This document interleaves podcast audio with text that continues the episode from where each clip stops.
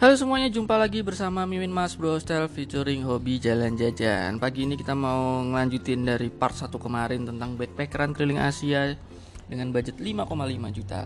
Kalau di episode pertama kemarin kita sudah sampai di KL. Nah, kemudian apa sih bisa dilakukan di KL? Oke, langsung aja ya. Yang pertama bisa dilakukan di KL adalah kita bisa mengunjungi objek-objek wisata atau uh, point-point of interest di sana seperti ada uh, Batu Caves, ada Menara Petronas, ada daerah perbelanjaan Bukit Bintang dan masih banyak lagi kalian bisa googling. Dan semua itu di sana bisa diakses dengan MRT atau monorail. Tarifnya pun murah banget. Kalau Mimin nggak salah ya, itu dari KL Sentral menuju Batu Caves itu jaraknya jauh. Tapi dengan kereta B, BTS atau apa ya saya lupa itu tarifnya cuma satu setengah ringgit satu setengah ringgit itu kurang lebih 6 sampai 7 ribu. Dengan kurs sekarang ya. Tuh bayangin murah banget. PP berapa sih? 15 ribu doang. Dan itu begitu kita sampai di stasiunnya di Batu Caves itu tinggal jalan kaki doang udah sampai ke Batu Cavesnya. Udah kelihatan kok patung uh, apa namanya? Itu patung apa ya namanya? Patung gede yang warna emas itu itu udah kelihatan. Kemudian kalau mau ke Bukit Bintang Bukit Bintang bisa pakai monorail juga. Dan itu nggak terlalu mahal. Kemudian dari situ kita bisa ke Petronas. Petronas juga bisa diakses dengan BTS tadi. Jadi kereta yang menuju ke Batu Caves itu melewati Petronas. Kalau Mimin tidak salah ya. Cuma nanti kalau Danu coba silahkan dikoreksi lagi. Nah selain itu kalian bisa ikut namanya bus Rapid KL bus Rapid KL itu bis gratis untuk wisatawan ataupun untuk warga. Dia ada beberapa warna ada uh, warna ungu ada warna orange ada warna pink kalau nggak salah. Dan itu rutenya berbeda-beda kalian bisa naik dan turun di mana saja di halte yang mereka berhenti nanti naik lagi. Dan itu ya seperti bus Transjakarta gitu cuman gratis gitu. Kalian bisa cek juga di internet nanti silahkan cari bus rapid KL kemudian ada lagi yang namanya uh, bus half on half off jadi itu semacam bus tingkat. Di bagian atasnya itu dia uh, roofnya terbuka jadi nggak ada atapnya. Jadi oh udah udah pernah lihat juga kan bus Transjakarta yang ada di Jakarta yang buat pariwisata yang yang lantai duanya nggak ada apa namanya nggak ada atapnya. Nah persis kayak gitu cuman kalau ini bayar? Bayar 40 ringgit kalau nggak salah ya. 40 ringgit nah itu yang di, yang akan diberhentikan yang akan dikunjungi oleh oleh bus ini half off half on ini adalah semua objek wisata yang ada di KL. Jadi semua uh, kamu turun tuh di objek wisata pertama. Bus ini nggak akan nungguin kamu, bus ini akan jalan lagi. Nah nanti kamu bisa naik uh, bus berikutnya lagi untuk menuju objek wisata berikutnya. Kayak gitu aja terus. Cuman dia kalau nggak salah nggak sampai malam sih, cuma sampai sore. Dan itu uh, titik-titik keberangkatannya beda dengan titik-titik keberangkatannya bus rapid KL tadi ya jadi dia memang punya halte-halte atau uh, agen-agen tersendiri buat berhenti dan beli tiketnya di situ. Nah tips supaya bisa dapat uh, diskonan harga uh, bus rapid eh sorry bus half off half on tadi itu adalah dengan menunjukkan kartu mahasiswa. Jadi Mimin pernah nih suatu ketika ke KL yang keberapa kali gitu ketemu sama teman Mimin ini teman posisi Mimin udah udah udah udah gawe ya udah kerja gitu kan.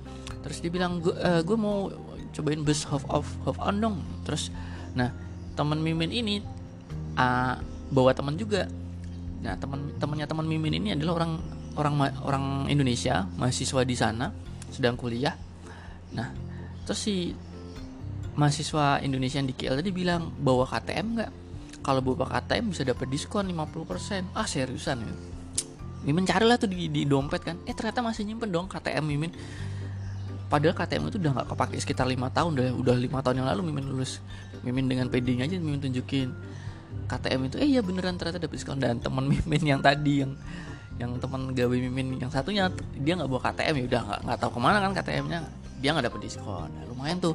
Jadi buat kalian kalau punya KTM KTM zaman dulu bawa aja. Itu kalau misalnya ditanya nggak nggak akan ditanyain juga sih ini kok KTM udah buluk amat gitu nggak akan ditanyain juga sih nah itu kalau untuk wisata di KL nah ketika Mimin ke sana waktu 2000, 2012 itu Mimin kebetulan nginapnya di daerah Bukit Bintang dekat Jalan Alor. Jadi Bukit Bintang itu adalah sebuah komplek uh, perbelanjaan banyak mall-mall gede. Terus di belakangnya Bukit Bintang itu agak jalan sedikit ada namanya Jalan Alor. Jalan Alor itu kalau malam dia banyak uh, food stall gitu. Food stall itu kalau bahasa Indonesianya jajanan kaki lima gitu.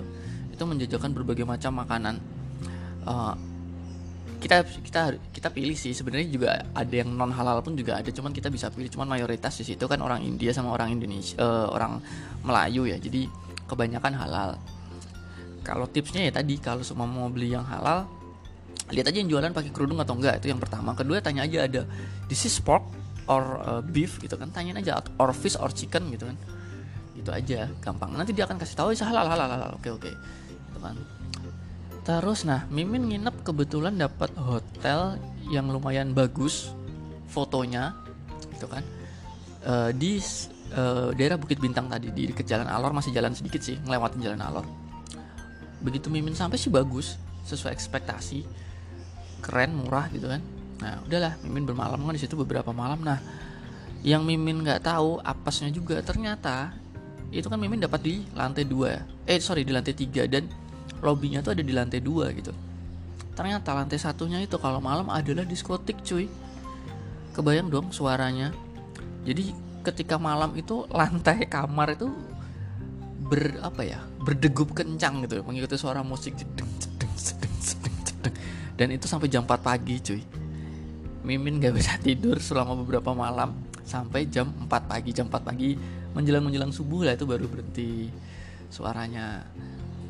Ya gimana udah terlanjur pesan online kan? Mau cari lagi kan juga udah males ribet juga kan? Ya udahlah dinikmatin aja. Cuman fasilitasnya oke AC kamar mandi dalam air panas air dingin komplit lah TV kabel dan lain sebagainya. Ada kulkasnya segala kalau nggak salah. Itu cuman sekitar 150 kalau nggak salah per malam nah buat fasilitas semacam itu pun juga bisa kalian dapetin di Mas Bro Hostel asik. Mas Bro Hostel juga punya loh kamar yang tipe seperti itu 150 ribu.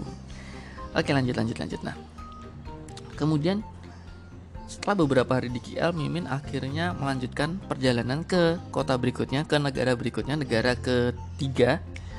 Sekarang ke negara ketiga yaitu ke kota Phuket. Phuket itu adalah Thailand sisi sebelah eh, selatan. Jadi dia agak selatan-selatan ke barat dikit ya apa ya namanya ya tenggara atau apa sih. Jadi di situ tuh mayoritas kebanyakan muslim. Apalagi namanya Pipi Island. Pipi Island itu ter, terpisah sih dari kota Phuket itu terpisah. Nah ini juga pakai Air Asia juga. Nah waktu itu siang juga kok Mimin sekitar jam 2an juga dari KL kembali lagi ke KL dengan bus dari sorry kembali lagi ke bandara KL dengan bus lagi dari uh, eh, KL Sentral lagi kemudian pakai dengan pesawat Air Asia lagi. Nah sampai di Bandara Phuket. Bandara Phuket itu kalau kalian pernah ke Bali atau pernah ke Belitung atau pernah ke Lombok mirip-mirip seperti itu. Jadi begitu mendarat itu suasana di bandara itu udah suasana liburan banget pantai banget gitu. Nah Mimin Phuket itu kan gede ya. Jadi anggaplah Denpasar gitu. Denpasar tapi Mimin nginepnya tuh di Sanur. Atau Mimin nginepnya di Legian. Jadi dari dari dari bandara ke Legian itu kan lumayan ya. Nah jauh malahan lebih jauh ini malahan. Jadi Mimin mendarat di Phuket tapi Mimin nginepnya di Pantai Patong. Pantai Patong itu adalah kutenya uh, Phuket. Itu jaraknya lumayan cuy sekitar 40 menit ada kali ya naik mobil.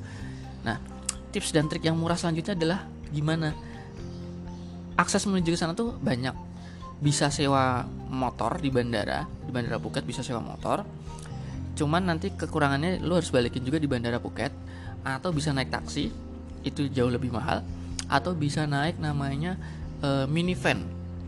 Minivan itu semacam uh, mobil travel gitu Toyota Hiace banyak banget di sana. Dan itu di di di apa namanya di dijual secara umum secara resmi gitu. Jadi ada ada counter dashnya yang bisa lu beli. Jadi kayak Damri gitulah cuman bisa uh, pakai Toyota HS jadi lebih kecil lebih kecil gitu. Itu kalau nggak salah harganya sekitar 40 ribu juga sih kalau dirupiahin.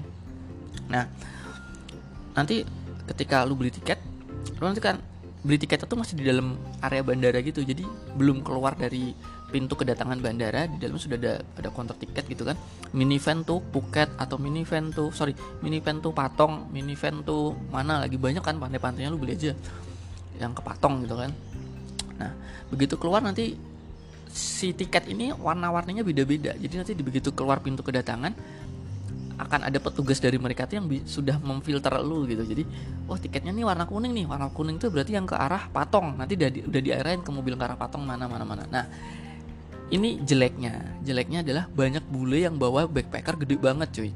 Dan itu mobil bagasinya terbatas. Jadi kalau lo dapat satu mobil sama bule-bule yang bawa tasnya gede-gede ya udah bakal sesak aja.